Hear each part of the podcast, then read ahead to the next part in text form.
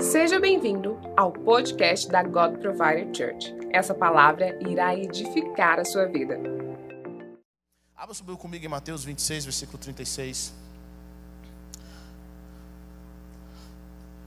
Mateus 26, versículo 36. Glória ao nome de Jesus.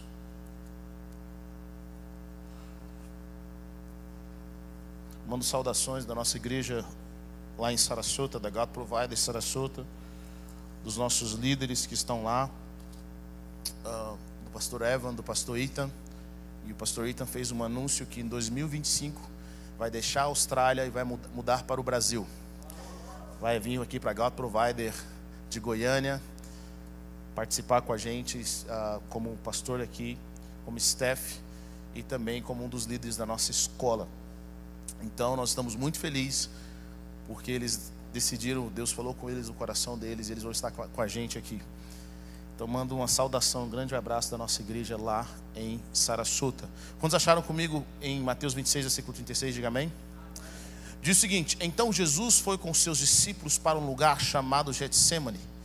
E lhes disse: Sentem-se aqui enquanto vou ali orar. Levando consigo Pedro e os dois filhos de Zebedeu, começou a entristecer-se e angustiar-se. Disse-lhes então: A minha alma está profundamente triste, numa tristeza mortal. Fiquem aqui e vigiem comigo.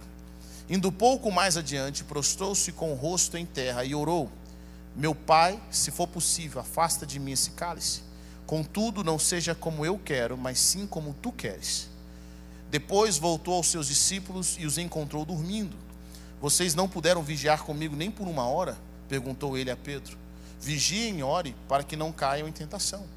O espírito está pronto, mas a carne é fraca. E retirou-se outra vez para orar. Meu pai, se não for possível afastar de mim esse cálice, sem que eu beba, faça-se a tua vontade. Quando voltou de novo, os encontrou dormindo, porque seus olhos estavam pesados. Então os deixou novamente e orou pela terceira vez, dizendo as mesmas palavras. Depois voltou aos discípulos e lhe disse: Vocês ainda dormem descansam? Chegou a hora, eis que o filho do homem está sendo entregue nas mãos de pecadores. Levantem-se e vamos. Aí vem o que me trai. Abra também sua Bíblia comigo em Lucas 22, 39 e 46. Lucas 22, 39 e 46.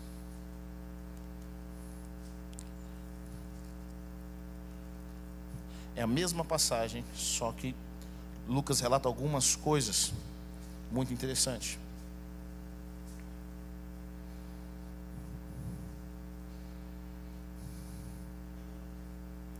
Quantos acharam? Diga amém.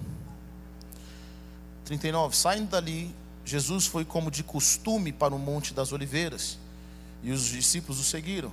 Chegando ao lugar, ele lhes disse: Orem para que vocês não sejam provados. Afastou-se deles a distância equivalente ao arremesso de uma pedra. Ajoelhou-se e orou: Pai, se queres, afasta de mim este cálice. Contudo, não seja feita a minha vontade, mas a tua. Apareceu-lhe então um anjo do céu para fortalecê-lo. E com muita angústia ele orou intensamente, de forma que seu suor era como gotas de sangue que caíam ao chão. Levantando-se da oração e indo aos discípulos, encontrou-os dormindo por causa da tristeza. Ele lhes disse: Por que estão, estão dormindo? Levantem-se e orem, para que não caiam, para que não sejam provados. Amém? Vamos orar. Pai, nós cremos no teu, na tua palavra, nós cremos no teu nome. Obrigado pela oportunidade que nós temos de ouvir a tua palavra, de vivermos a tua realidade. Senhor, quem se assemelha a ti? Quem pode fazer as obras que o Senhor faz? Senhor, quem pode realizar os teus feitos poderosos? Pai, nessa noite eu tomo autoridade sobre esse ambiente, sobre esse local. E oro para que o reino do céu se manifeste, que todo, todo pensamento seja levado cativo ao Senhor, ó Pai. Pai, eu repreendo nessa noite todo o espírito, Senhor, de mudo e de surdo e de cegueira que tenta nos impedir de ouvir a tua palavra, de entender o que está sendo dito. Pai Celestial, de não ver aquilo que o Senhor quer fazer no nosso meio. Nessa hora, Senhor, para que o sangue do Cordeiro esteja sobre a mente e o coração de cada um dos teus filhos e que os anjos de Deus venham, Deus, ministrar no coração daqueles que vão ouvir essa palavra, nesse ambiente, seja em casa, Deus, seja através de qualquer plataforma. Eu quero pedir que o espírito de sabedoria e de revelação esteja sobre os teus filhos nessa hora, pelo poder que é no nome de Jesus. Amém. Amém? Glória a Deus. Ah, é muito. Eu, eu amo ver a vida de Jesus e a forma como Jesus vive, viveu aqui na terra, sempre me fascina, sempre me deixa impressionado com a realidade dos céus, nos mostrando que o reino de Deus, em todos os aspectos, é superior e diferente a qualquer reino desse mundo. E uma das coisas que eu aprendo quando eu vejo o reino de Deus, eu vejo como que Jesus tinha tudo para ser orgulhoso, mas mesmo assim sempre foi humilde. Jesus, Jesus ele, ele, o coração dele em servir e se relacionar me, me constrange continuamente. Jesus, nos momentos antes de ir para a cruz do Calvário, ele vai ao monte orar e leva consigo os discípulos. Ele pega os seus discípulos e deixa alguns ali com ele, deixa oito dos seus discípulos para trás, e ele traz mais três. Judas já tinha saído para trair, enquanto ele vai orar. E aí Jesus deixa, pega mais três, Pedro, Tiago e João, e pede para que esses discípulos orem com ele, vigiem com ele. Por quê? Porque Jesus precisava desse momento dos seus amigos. Ele não tinha medo de pedir ajuda, ele não tinha medo de pedir com que os discípulos fizessem algo junto com ele. E aí Jesus vai orar, ele vai gastar tempo com Deus. E ali nesse tempo, buscando a presença de Deus por estar angustiado, Sabe, querido, você fica angustiado, Jesus também ficou angustiado. Ele também ficou angustiado, ele é como, foi como a gente aqui na terra. E ali Jesus pede para que os seus discípulos orem com ele. E ele vai gastar o seu tempo. E eu fico pensando, Jesus tinha todo, ele tem todo o céu ao seu dispor, os anjos, ele podia naquele momento ter subido aos céus. Ele podia ter pedido ao Pai Celestial que mandasse alguns dos profetas. Ele via no reino espiritual, mas mesmo assim, Jesus pede aos seus amigos que orem com ele. Ou seja, Jesus não usava o sobrenatural para escapar da realidade. Está comigo ou não? E Jesus, ele não usava o sobrenatural para mostrar para as pessoas que ele não precisava delas. Para falar, eu não preciso de você. Não é assim que funciona o reino de Deus. Deus não tem problema de se relacionar. Ele não tem problema em, em, em, em, ser cuidado. E nós vemos isso em Jesus. O relacionamento é enviar e receber. Você só se relaciona quando você envia e você recebe. Não há relacionamento quando você só dá. E não há relacionamento quando você só recebe. Vocês estão comigo ou não? Diga a pessoa que está perto de você, querido, não há relacionamento quando você só recebe. E não há relacionamento quando você só entrega. Então, o relacionamento funciona quando nós damos e quando nós recebemos. E Deus é Deus de relacionamento. Sabe? Às vezes nós oramos, nós falamos com Deus, contando, contamos todos os nossos problemas para Deus, conversamos um monte de coisa e falamos e falamos e falamos e falamos e falamos. Aí quando Deus vai falar com a gente, a gente fala assim: Amém, glória a Deus. A gente vira as costas e vai embora. Deus fala assim: Mas na minha vez de falar, você vai embora. Sabe, nós esquecemos que Deus quer falar com a gente. Nós esquecemos que Deus quer ministrar o nosso coração, quer ministrar o nosso coração. Então Jesus, ele tem esse coração de relacionamento. Ele vem dos céus e ele, e ele é alimentado, ele é cuidado por Maria e José, que por mais que fossem justos, não se comparavam com a justiça e a santidade de Deus. A palavra nos fala que nem os céus e nem os anjos estão limpos diante de Deus, quanto mais o ser humano. Então, por mais que Maria foi agraciada, José foi agraciado de cuidarem de Jesus, eles não eram, nem se comparavam a qualquer menor dos anjos. Mas Deus se torna vulnerável e é cuidado por esse casal que eram simples. Jesus, aos 12 anos de idade, já tinha demonstrado quão superdotado ele era. A inteligência, a capacidade de Jesus, ele já mostrava que ele é extremamente superior a Maria e José, mas mesmo assim, ele obedecia aos seus pais em tudo. Isso nos ensina algo poderoso: que a sabedoria do céu sempre vai ser humilde. A Bíblia nos ensina no livro de Tiago que existem dois tipos de sabedoria. Uma é celestial e a outra é terrena. A sabedoria celestial ela é humilde. ela é quebrantada. E a sabedoria terrena, ela é orgulhosa, ela é maligna, ela está conectada com as coisas do demônio. É o que a palavra nos ensina. Ou seja, nós sabemos que alguém está aprendendo de Deus ou do diabo pela forma como essa pessoa age com as outras. Olha, ele tem muita inteligência, ele é muito. Bom, ele é sábio. Mas como, como que ele pensa com relação ao próximo? Ele se acha superior? Ele quer humilhar as outras pessoas? Ele não se envolve com ninguém porque ele é acima do bem e do mal? Porque ele tem mais conhecimento? Bom, se a pessoa pensa desse jeito, com certeza a sabedoria que ela carrega é uma sabedoria demoníaca. Mas se a pessoa tem humildade, se ela tem um quebrantamento, se ela, ela, ela mesmo sabendo mais, ela olha para as pessoas com compaixão e com amor, a sabedoria que ela carrega é a sabedoria do céu. Vocês estão comigo ou não? Então Jesus convivia com pessoas que não entendiam nem 0,1% daquilo que ele estava dizendo, mas mesmo assim o seu coração era quebrantado. Mesmo assim ele buscava ajuda. Ele não tinha problema em receber, ele não tinha problema em ser ministrado. E no reino de Deus nós precisamos entender algo, querido. Nós não vamos cumprir o nosso propósito sozinhos. Nós vamos depender de pessoas. Não interessa o quanto você ora, ou você tem sonho sobrenatural, Deus nos fez para viver em comunidade. A vida está na comunidade. A vida está no relacionamento. E é sobre isso que eu quero falar, sobre o poder da comunidade. Se o próprio Deus viveu em comunidade, nós não temos o direito de não viver. Jesus cuidou e foi cuidado. A comunidade nos ensina a ser humilde, a ser vulneráveis. Eu fico imaginando Jesus, a forma como ele era servido, a forma como ele servia. Jesus lavou os pés dos discípulos mas ele não teve nenhum problema em ter os seus pés lavados também. Ele não teve nenhum problema em receber o perfume que uma mulher juntou o valor de um trabalho de um ano, derramou sobre a sua vida. Ele não teve nenhum problema, porque Jesus sabia entregar e sabia receber. Vocês estão comigo ou não? Esse é o poder do relacionamento. E ele vem nos ensinar isso de forma humilde, de forma quebrantada. E lá está Jesus com seus discípulos. E ele chama os discípulos para orarem com ele para esse momento. Eu quero que você entenda algo. Talvez pareça um pouco escandaloso no que eu vou dizer aqui, mas nós estamos vendo Deus pedindo oração. Algumas pessoas, elas não querem pedir oração para os outros.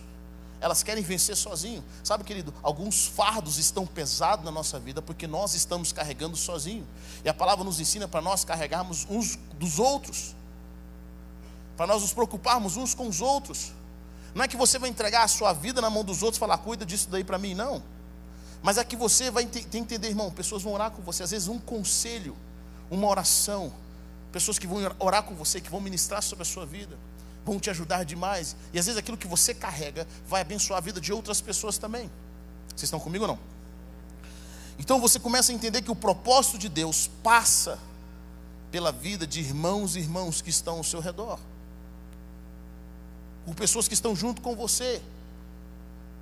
Existe um poder na comunidade, um poder em nós nos relacionarmos, em sermos humildes. Quando você aprende isso, a sua vida muda completamente. Você vai entender uma coisa, uma coisa poderosa. Uma delas é você vai entender a graça. Nós não podemos pagar aquilo que Deus fez por nós na cruz do Calvário. Nós não podemos pagar. E Deus vai nos ensinar também a vivermos com pessoas que elas fizeram tanto por nós que nós não poderemos pagar aquilo que elas fizeram por nós. Tem alguém na sua vida que você não pode pagar? Pessoas que investiram na sua vida, que oraram com você, que você fala, cara, não tem como eu pagar de volta. Você se coloca nessa posição. Por que, que isso é importante? Porque às vezes nós somos orgulhosos. Os orgulhosos, querido, tem muita gente que tem um orgulho. Ele gosta de abençoar, mas tem problema em ser abençoado. Ele gosta de entregar algo, mas quando ele precisa de ajuda, ele não quer pedir. Você conhece alguém assim? Pergunte a pessoa que está perto de você: você conhece alguém assim? Se riu, já sabe, né? Você sabe.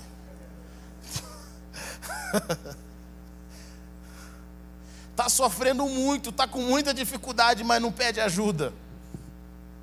Sabe, querido, Deus precisa ensinar coisas para nós, porque sem ajuda nós não iremos cumprir o nosso propósito na terra.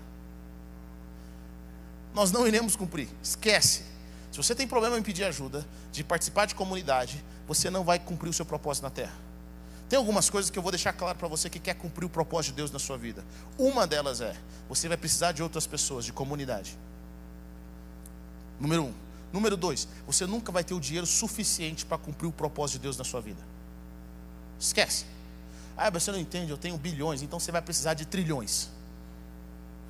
Porque o propósito de Deus é sempre maior do que a nossa capacidade financeira. Está comigo ou não? É assim que funciona o reino. Então Deus vai te colocar em posições no qual você vai aprender a depender dele e de pessoas bondosas. Não é para sempre, tá, querido? Tem gente que já acostumou nessa vida. Não é isso. Mas você vai aprender. Alguns anos atrás, Deus quis ensinar isso no meu coração. Eu lembro que nós custávamos viajar em família de férias. E, e um dia nós fomos para o Rio de Janeiro. Chegando no Rio de Janeiro, não sei o que, que meu pai arrumou. Ele encontrou a sobrinha de um amigo dele que ele não via há muitos anos. Bom, era a sobrinha de um amigo que ele não via há muitos anos. E aí, chegando lá, a conversa vai, foi muito bom, foi maravilhoso. E lá meu pai descobriu que essa sobrinha, ela, ele, ela tinha casado. E a gente conheceu o marido dessa sobrinha pela primeira vez, inclusive meu pai. E aí, conversa vai, conversa vem, eu estou vendo que a conversa está indo para um lado. Qual é o lado, pastor? Bom, o lado é, eles já estavam organizando da gente ficar hospedado na casa do pai do marido dessa mulher. Um cara que eu tinha acabado de conhecer, inclusive a sobrinha. E eu fiquei assim, cara, pelo amor de Deus, meu pai não está arrumando uma coisa dessa. Isso anos atrás, a gente não era, não era casado ainda. E aí eu lembro que a gente estava no carro. Aí eu falei, pai, pelo amor de Deus, vamos arrumar um hotel. Eu nem sei quem que é esse povo. Não, nós vamos para lá, é meu amigo. Pai, que meu amigo?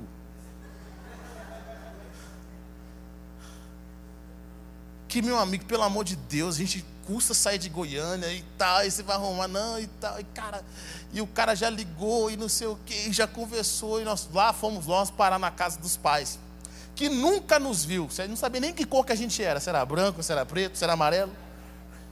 Quando a gente chega lá, na casa deles, era, no Rio tem muito essas casas, de, os caras vão fazendo um, tipo, eu acho que o pessoal lá é meio engenheiro, assim, né, tipo, terceiro, quarto andar, não sei como é que funciona, né? Aí, chega, aí a gente estava, enquanto a gente estava indo para o carro, dentro do carro, a gente estava naquela discussão, brigando com meu pai. Eu falei, pai, pelo amor de Deus, a gente tem anos que você não vê esse povo, você nem sabe quem que é, nem crente deve ser, não sei o que, que vai arrumar lá. Aí, ele em casa é muito democrático. A democracia funciona assim: eu, o Lucas e minha mãe votamos contra, meu pai vota a favor e ele ganha. É um modelo democrático pleno. Democrático do reino de Deus, é assim que funciona. E aí tá, chegamos lá e lá a gente descendo essas malas. E o pessoal que nunca viu a gente, cara. E a gente foi para casa deles, mano, sem brincadeira. Esses caras nunca viu a gente. Mas eles trataram a gente tão bem, a gente ficou lá só dez dias. Dez dias na casa de alguém que a gente não conhecia direito, nunca tinha visto. E eles preparavam café da manhã, e deixavam a gente ir para a praia, e aquela coisa toda, o pessoal super. Eu fiquei tão constrangido com aquele pessoal. Eu fiquei tão constrangido, querido, que, cara, sabe, quando você fica constrangido quando alguém te trata muito bem, você tem que dar pelo menos um presente. Eu lembro que comprei um livro, eu fiquei constrangido.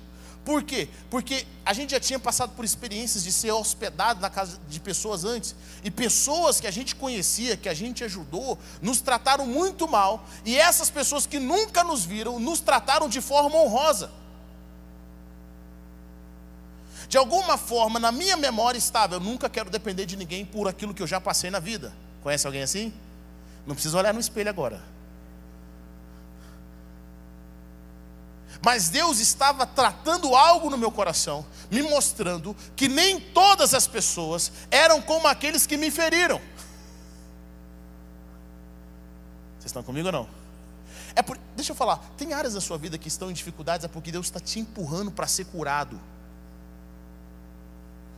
para você aprender a ser humilde, entender que nem todas as más experiências que você teve, você vai ter de novo. E o que, que foi aquilo? O Espírito Santo de Deus ministrou no meu coração. Deus me mostrou com aquela circunstância que havia um orgulho na minha vida que precisava ser trabalhado. Eu era bom em abençoar, mas péssimo em receber. Hoje, querido, eu aprendi a receber até demais. Recebo com força, não tenho medo. Eu me entrego, eu vou por inteiro, eu, eu me jogo. Sabe, aquilo me preparou por quê? Porque alguns anos depois, Deus iria me levar para uma próxima etapa da minha vida. E essa próxima etapa da minha vida era para os Estados Unidos. E lá nos Estados Unidos, eu, eu fui pela palavra de Deus, mas não tinha dinheiro. Fiquei na casa de um pessoal que a gente conhecia, mas não deu certo nessa casa desse pessoal. Aí eu sentia, não sentia a paz de Deus, até que um pastor que tinha me visto apenas duas vezes me chamou para morar na casa dele. Ele me chamou para morar na casa dele. Como que você vai morar na casa de alguém que você só tinha visto duas vezes? Mas sabe por que eu fui, querido? Porque Deus já tinha me tratado anos antes, lá no Rio de Janeiro. Ou seja, as circunstâncias na sua vida que você está vivendo agora pode ser um tratamento, uma preparação para a sua próxima fase. E eu morei na casa desse pastor, e, não é porque ele era pastor, porque querido, eu conheço todo tipo de pastor. Mas eu morei na casa desse pastor que não conhecia meus pais, não me conhecia, só tinha me visto duas vezes.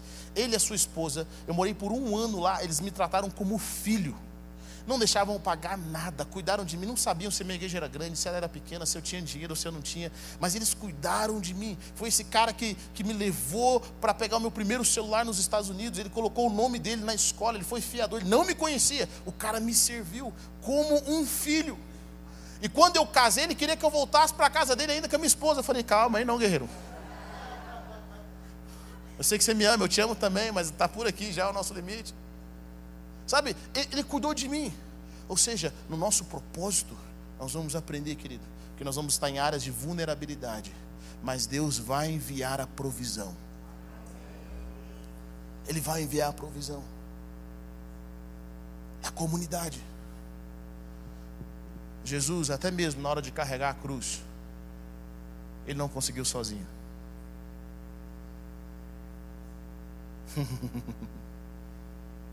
Sabia disso?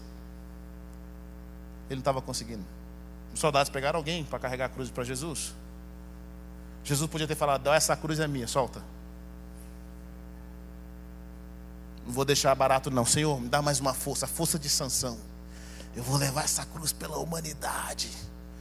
Mano, ele não estava dando conta. Alguém, soldado escolheu alguém, leva lá, vamos junto, guerreiro. Ele não tem problema. Nós temos que aprender a receber. A bênção de Deus está na cura. A bênção de Deus está nesse relacionamento. Às vezes você teve péssimas experiências no seu passado com certas pessoas, mas eu quero dizer algo para você, querido. A mesma mão que feriu, Deus vai usar mãos para te curar. Deus vai ressignificar certas coisas da sua vida. Você precisa aprender que existe uma vida de Deus. Existe uma vida de Jesus sobre a sua casa, sobre a sua família. Isso nos torna comuns. O que, que nos faz com uma comunidade? A palavra comunidade vem do latim que significa comunitas, que significa o que é comum a um grupo de pessoas.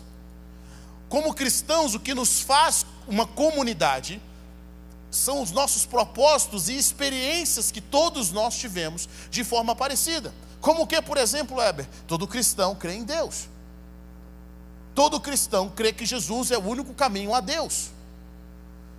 Se você é cristão, você é batizado nas águas, é o batismo do arrependimento. Não tem como nós sermos uma comunidade se não tivermos coisas em comuns. E essa, essa coisa em comum, por exemplo, nós temos o arrependimento do pecado, nós temos uma vida piedosa, nós seguimos os ensinamentos de Cristo, do novo nascimento, da nossa nova identidade. Nós somos chamados por Deus. Nós somos batizados com o Espírito Santo. É a nossa comunidade. Nós temos algo em comum. Quando você nasce de novo em Deus, quando você lê a palavra, nós começamos a ter algo em comum. É a comunidade dos céus. Existe uma comunidade que Jesus vem buscar. Uma comunidade que reflete o reino de Deus. Isso nos torna um grupo de pessoas que tem um coração voltado para Deus. O que, que nós temos em comum? O desejo de plantar o reino de Deus, de agradar a Deus. O que nós temos em comum? O entendimento da justiça e do juízo de Deus. Você faz parte da comunidade de Cristo. Você faz parte da comunidade dos céus. Você faz parte daqueles que carregam o mesmo DNA celestial. Existe um DNA celestial. Pessoas que não nasceram da vontade humana, mas nasceram da vontade de Deus. Nasceram pelo Espírito de Deus. Existe algo que muda as nossas vidas.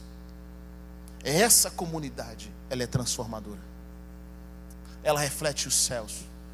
É uma comunidade que está em constante aprendizado e crescimento. Está em constante amadurecimento. Deixa eu te trazer uma, uma ilustração mais clara. Quando nós falamos do Brasil como nação, tem algumas coisas que nos tornam brasileiros, que são comuns a, todo, que, que, que são comuns a todos nós. Primeiro, o território. Nós vivemos em um território. Nesse território federal, as leis operam em todo o nosso território. Nós estamos debaixo das mesmas leis. Segunda coisa que nós temos como nação brasileira é uma língua oficial. Está comigo ou não? Nós temos uma língua oficial. A língua molda a forma como nós falamos, com a forma como nós pensamos. A língua nos ajuda a nos identificar, nós conversamos, escrevemos e falamos as mesmas coisas. É uma comunidade. Em algumas nações, a etnia, a cor da pele, na nação de Israel, eles vieram do mesmo descendente, do mesmo, do mesmo pai, Abraão, Isaac e Jacó. Nós, como filhos de Deus, viemos do mesmo pai. Quantos aqui vieram do mesmo pai? Diga amém. Nós vemos do Deus Todo-Poderoso, nós nascemos através do sangue do Cordeiro, nós somos os lavados e remidos, nós somos aqueles que tiveram seus pecados perdoados, nós somos aqueles que agora somos filhos de Deus, nós somos aqueles que têm o Espírito de Deus, nós temos o poder de Jesus, o mesmo poder que ressuscitou Jesus dos mortos, nós somos aqueles que temos as vestes brancas, que caminhamos com Jesus, nós somos a noiva que Jesus vai buscar. Quantos querem nisso? Aplauda o Senhor por isso. Aqueles que têm o mesmo coração, o mesmo pensamento, a mesma forma de agir. Em Filipenses 2, versículo 1, Paulo diz: Se por estarmos em Cristo nós temos alguma motivação, alguma exortação de amor, alguma comunhão no Espírito, alguma profunda afeição e compaixão, completem a minha alegria, tendo o mesmo modo de pensar o mesmo amor, um só espírito e uma só atitude. Nada façam por ambição egoísta ou por vaidade, mas humildemente considere os outros superiores a vocês mesmos.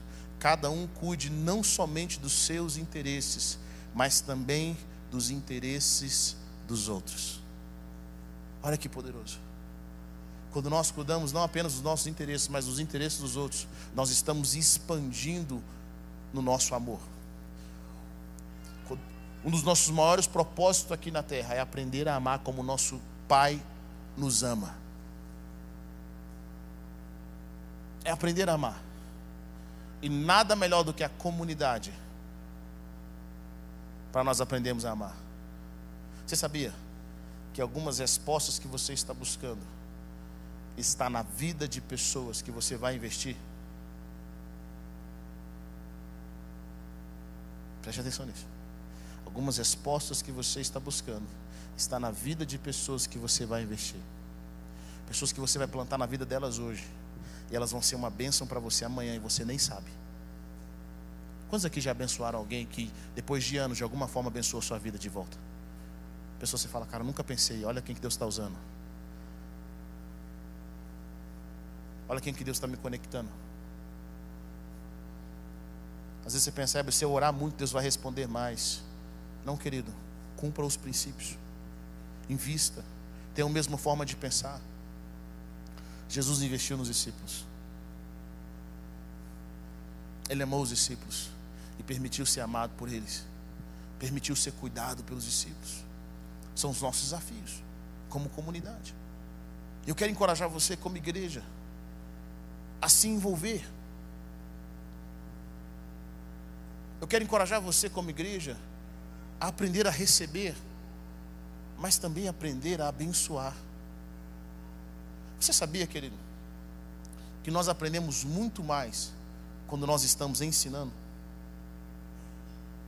Sabia disso? Você aprende mais quando está ensinando do que quando você está ouvindo. Você aprende mais quando você está cuidando, quando você é, mais quando você é cuidado.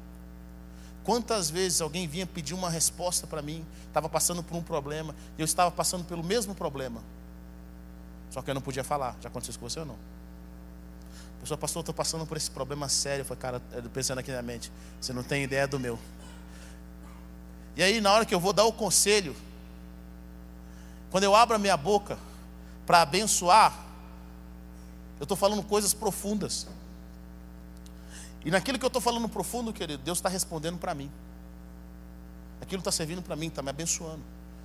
Quando eu estou orando por alguém, às vezes eu estou orando por mim, porque eu estou plantando no reino de Deus, eu estou plantando na vida de outras pessoas.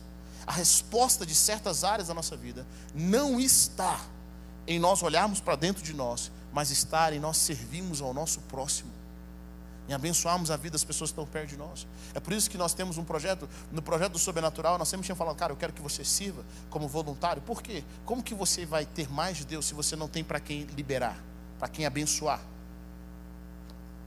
As pessoas perguntam, pastor, como é que você cresceu ministerialmente? Porque você é muito inteligente? Não. Porque havia uma necessidade. Uma necessidade. Quando você se posiciona como guardião da sua casa, quando você se posiciona como alguém que, cara, eu preciso ter o conhecimento dos céus. Quando você se posiciona como alguém que quer liberar o destino das pessoas. Quando você se posiciona como alguém que quer trazer um destino dos céus, que quer trazer uma palavra de Deus, Deus começa a te usar. Deus começa a fazer coisas através da sua vida. Por quê? Porque agora você se posiciona. Eu quero abençoar a minha casa. Eu não quero só ser um consumidor, eu quero ser alguém que entrega algo. Eu quero ser alguém que abençoa a vida de outras pessoas. Eu quero ser alguém que intercede. Eu quero orar pela vida das pessoas. Senhor, como eu posso servir o meu próximo? Como eu posso servir na minha casa? As pessoas que mais crescem são aquelas que só querem servir aquelas que querem abençoar, mas que também permitem ser abençoadas. Vocês estão comigo ou não? Eu quero servir. Qual o meu espaço? Às vezes você vai só orar por alguém. Às vezes você só vai abraçar alguém. Quantas vezes o Senhor já me levou para um outro lugar? Eu não esqueço. Quando eu fiz uma viagem, o Senhor me levou para um outro lugar. Eu atravessei o oceano. E eu não entendi o propósito daquela viagem. Quando o Senhor me levou para aquele lugar apenas para abraçar uma pessoa. Para orar por uma pessoa. Porque o coração de Deus é esse. Jesus não parava apenas para as multidões, ele parava por uma. Por uma pessoa. Mas mal você sabe que às vezes aquela pessoa que você está investindo, ela vai transformar milhares de outras pessoas. Ela é uma bênção. É por isso que nós aprendemos com o tempo a não olhar as aparências, o status social. Nós aprendemos com o tempo a não olhar aquilo que o mundo quer nos mostrar, mas olhar o potencial que aquelas pessoas carregam. Porque tem homens e mulheres que, quando você investe na vida deles, a forma como eles vão mudar o mundo vai ser extraordinária. Isso faz parte da nossa comunidade, em servir, em trazer a luz dos céus. Em Atos 4, 32, nos, nos conta o que, que aconteceu quando as pessoas receberam o Espírito de Deus, daqueles que creram. A Bíblia diz: daqueles que, da multidão dos que creram, uma era a mente e um o coração. Ninguém considerava unicamente sua coisa alguma que possuísse, mas compartilhavam tudo o que tinham. Com grande poder, os apóstolos continuavam a testemunhar da ressurreição do Senhor Jesus e grandiosa graça estava sobre todos eles. Não havia pessoas necessitadas entre eles, pois os que possuíam terras ou casas vendiam, traziam o dinheiro da venda e os colocavam aos, aos pés dos apóstolos, que o distribuíam segundo a necessidade de cada um. José, um levita de Chipre, a quem os apóstolos deram o nome de Barnabé, que significa encorajador. Vendeu um campo que possuía, trouxe o dinheiro e colocou aos pés dos apóstolos. Olha esse cara, um homem chamado José. A unção dele era encorajar. Quando as pessoas sentam com você, elas são encorajadas.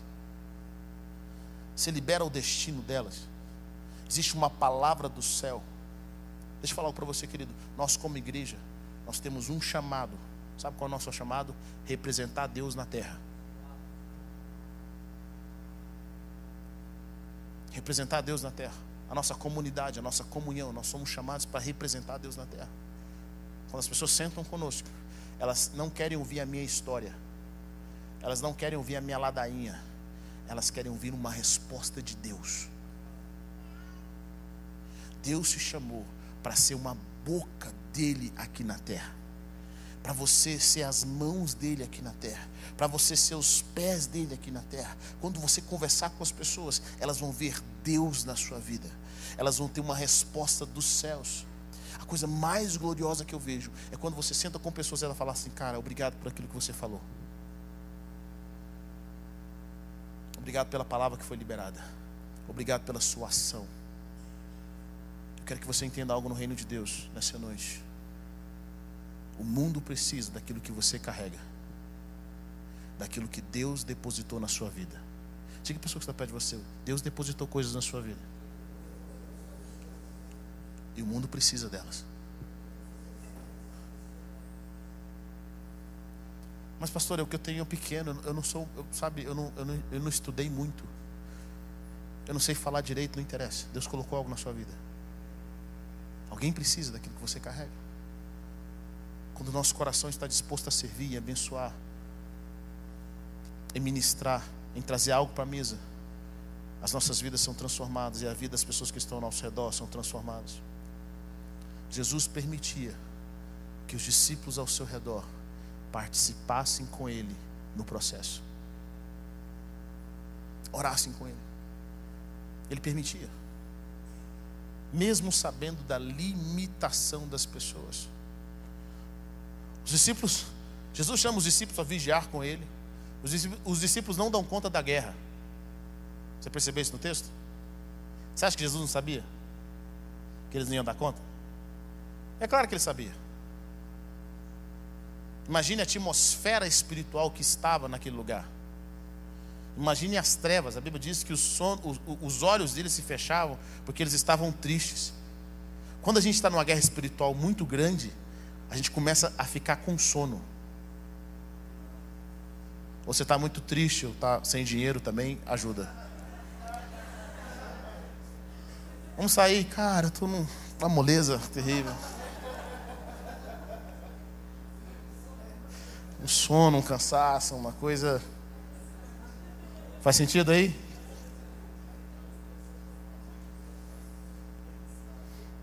Uma tristeza assim profunda. Havia uma tristeza tão grande, uma atmosfera espiritual, porque antes das coisas acontecerem no físico, elas aconteceram no espiritual. A atmosfera veio. Eu fico imaginando Jesus no monte. Os discípulos sempre acostumaram com a atmosfera de paz, de tranquilidade, de proteção, mesmo em meio ao caos. Mas agora era diferente. Agora as trevas estavam vindo. E o espírito deles estava pronto. Mas a Bíblia nos ensina que a carne ainda era fraca. Jesus fala: vigiem comigo, porque eu estou angustiado. Eu estou angustiado. Orem comigo. E os discípulos não conseguiram, porque a carne deles ainda não estava pronta. Por isso que ele fala: vigiem e ore para que vocês não caem em tentação. Vigiem. Vigiem comigo, mas eles não conseguiram, havia um sono. E eu fico imaginando eles pensando, cara, de onde está vindo esse sono? Será que foi um pós-ceia? Eles tinham acabado de ceiar. Mas não era, era algo espiritual. O corpo deles ainda não estava acostumado. Isso não significa algo poderoso, querido. Deixa eu falar algo para você aqui que é importante você aprender a orar? Não apenas na sua casa, mas como comunidade. Porque quando você começa a orar, acontecem vários fenômenos interessantes. O primeiro deles é sono. Alguém já tentou orar aqui? Já ficou, deu sono ou não? Pode falar, pode desabafar comigo. Campanha da madrugada. Você começa a orar de joelho do lado da cama. Você, Senhor, eu vou orar aqui, joelhei. Aí de repente, você, eu vou agora só colocar essa perna aqui de lado.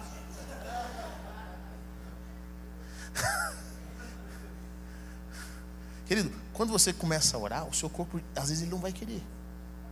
E quando você gasta tempo orando em línguas, então, querido, você olha para a parede, a sua mente voa, você começa a pensar na conta, a sua mente vai para todos os lugares do universo.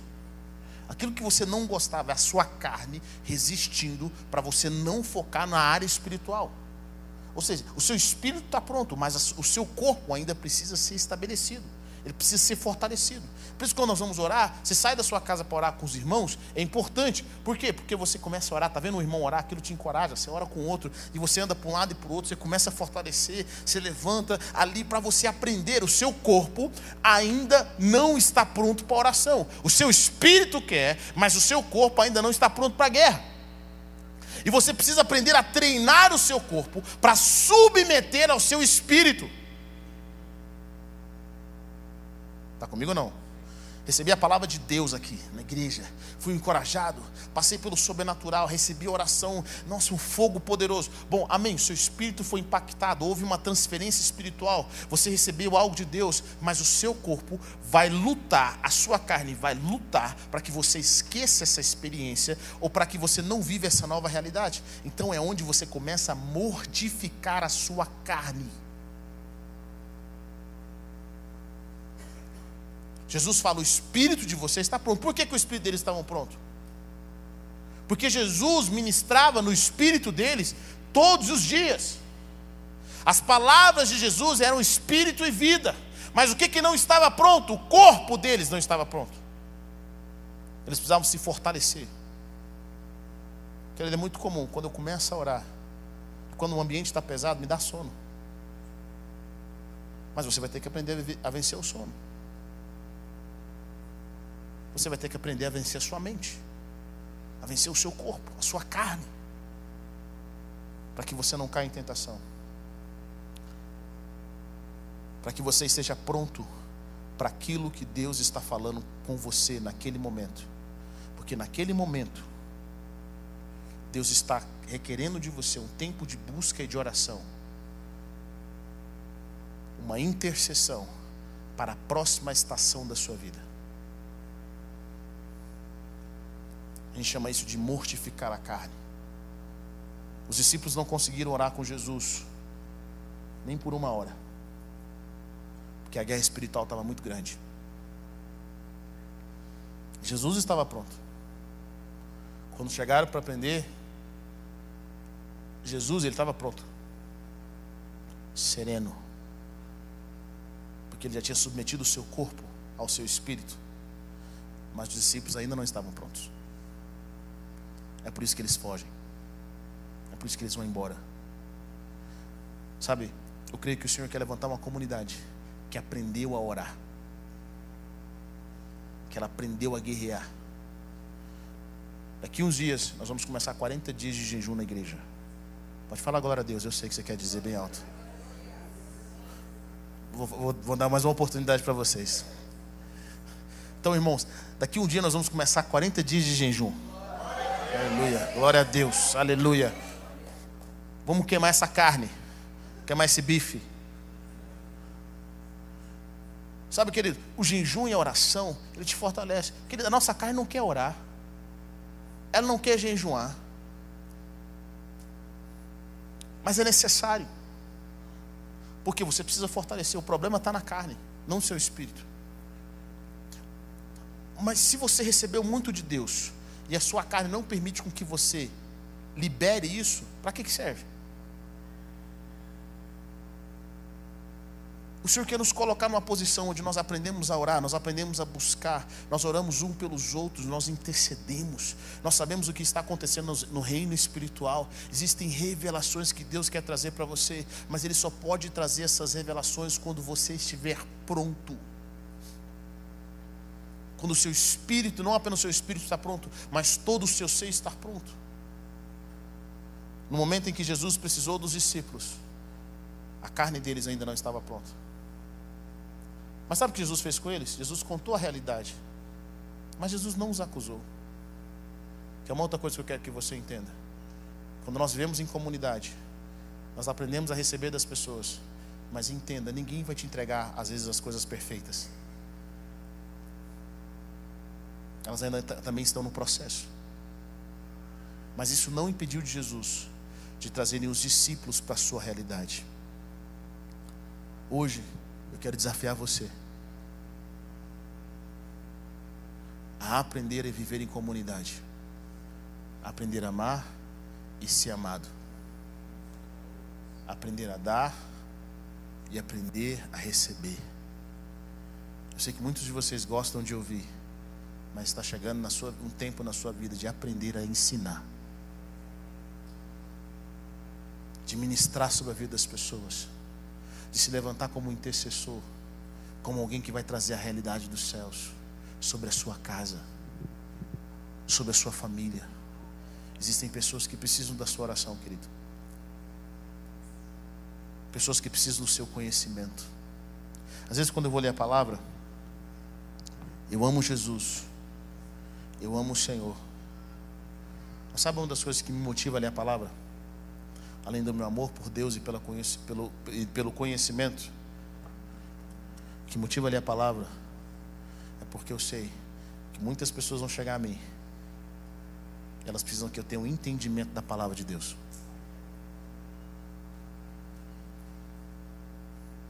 Às vezes eu vou orar e meu corpo está desanimado para orar, mas eu vou continuar orando, sabe por quê? Porque a minha família, a minha igreja, os meus líderes, pessoas que eu ainda nem conheço, também precisam da minha oração.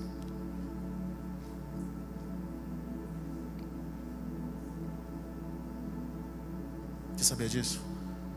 Que pessoas que ainda nem te conhecem precisam da sua oração. Precisam ouvir de Deus. Pessoas que vão ser transformadas através do seu serviço através do seu conhecimento, do seu dom. Deus quer te usar para transformar famílias.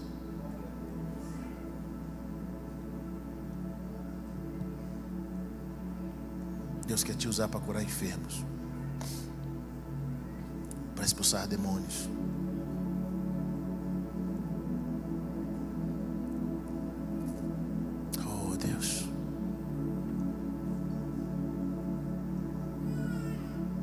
pessoas nesse exato momento estão sem esperança? Elas estão sem esperança. Pessoas nesse exato momento precisam ouvir uma palavra. Pessoas que precisam de oração. Precisam de um aconselhamento. Quero dizer algo para você, querido. Você é a resposta. Deus vai usar você. Você é a resposta para essa comunidade aqui. A sua oração, a sua integridade, o seu serviço. Você é resposta para essa cidade. Você é resposta para essa nação. Porque Deus te ungiu para isso. Ele te chamou para isso.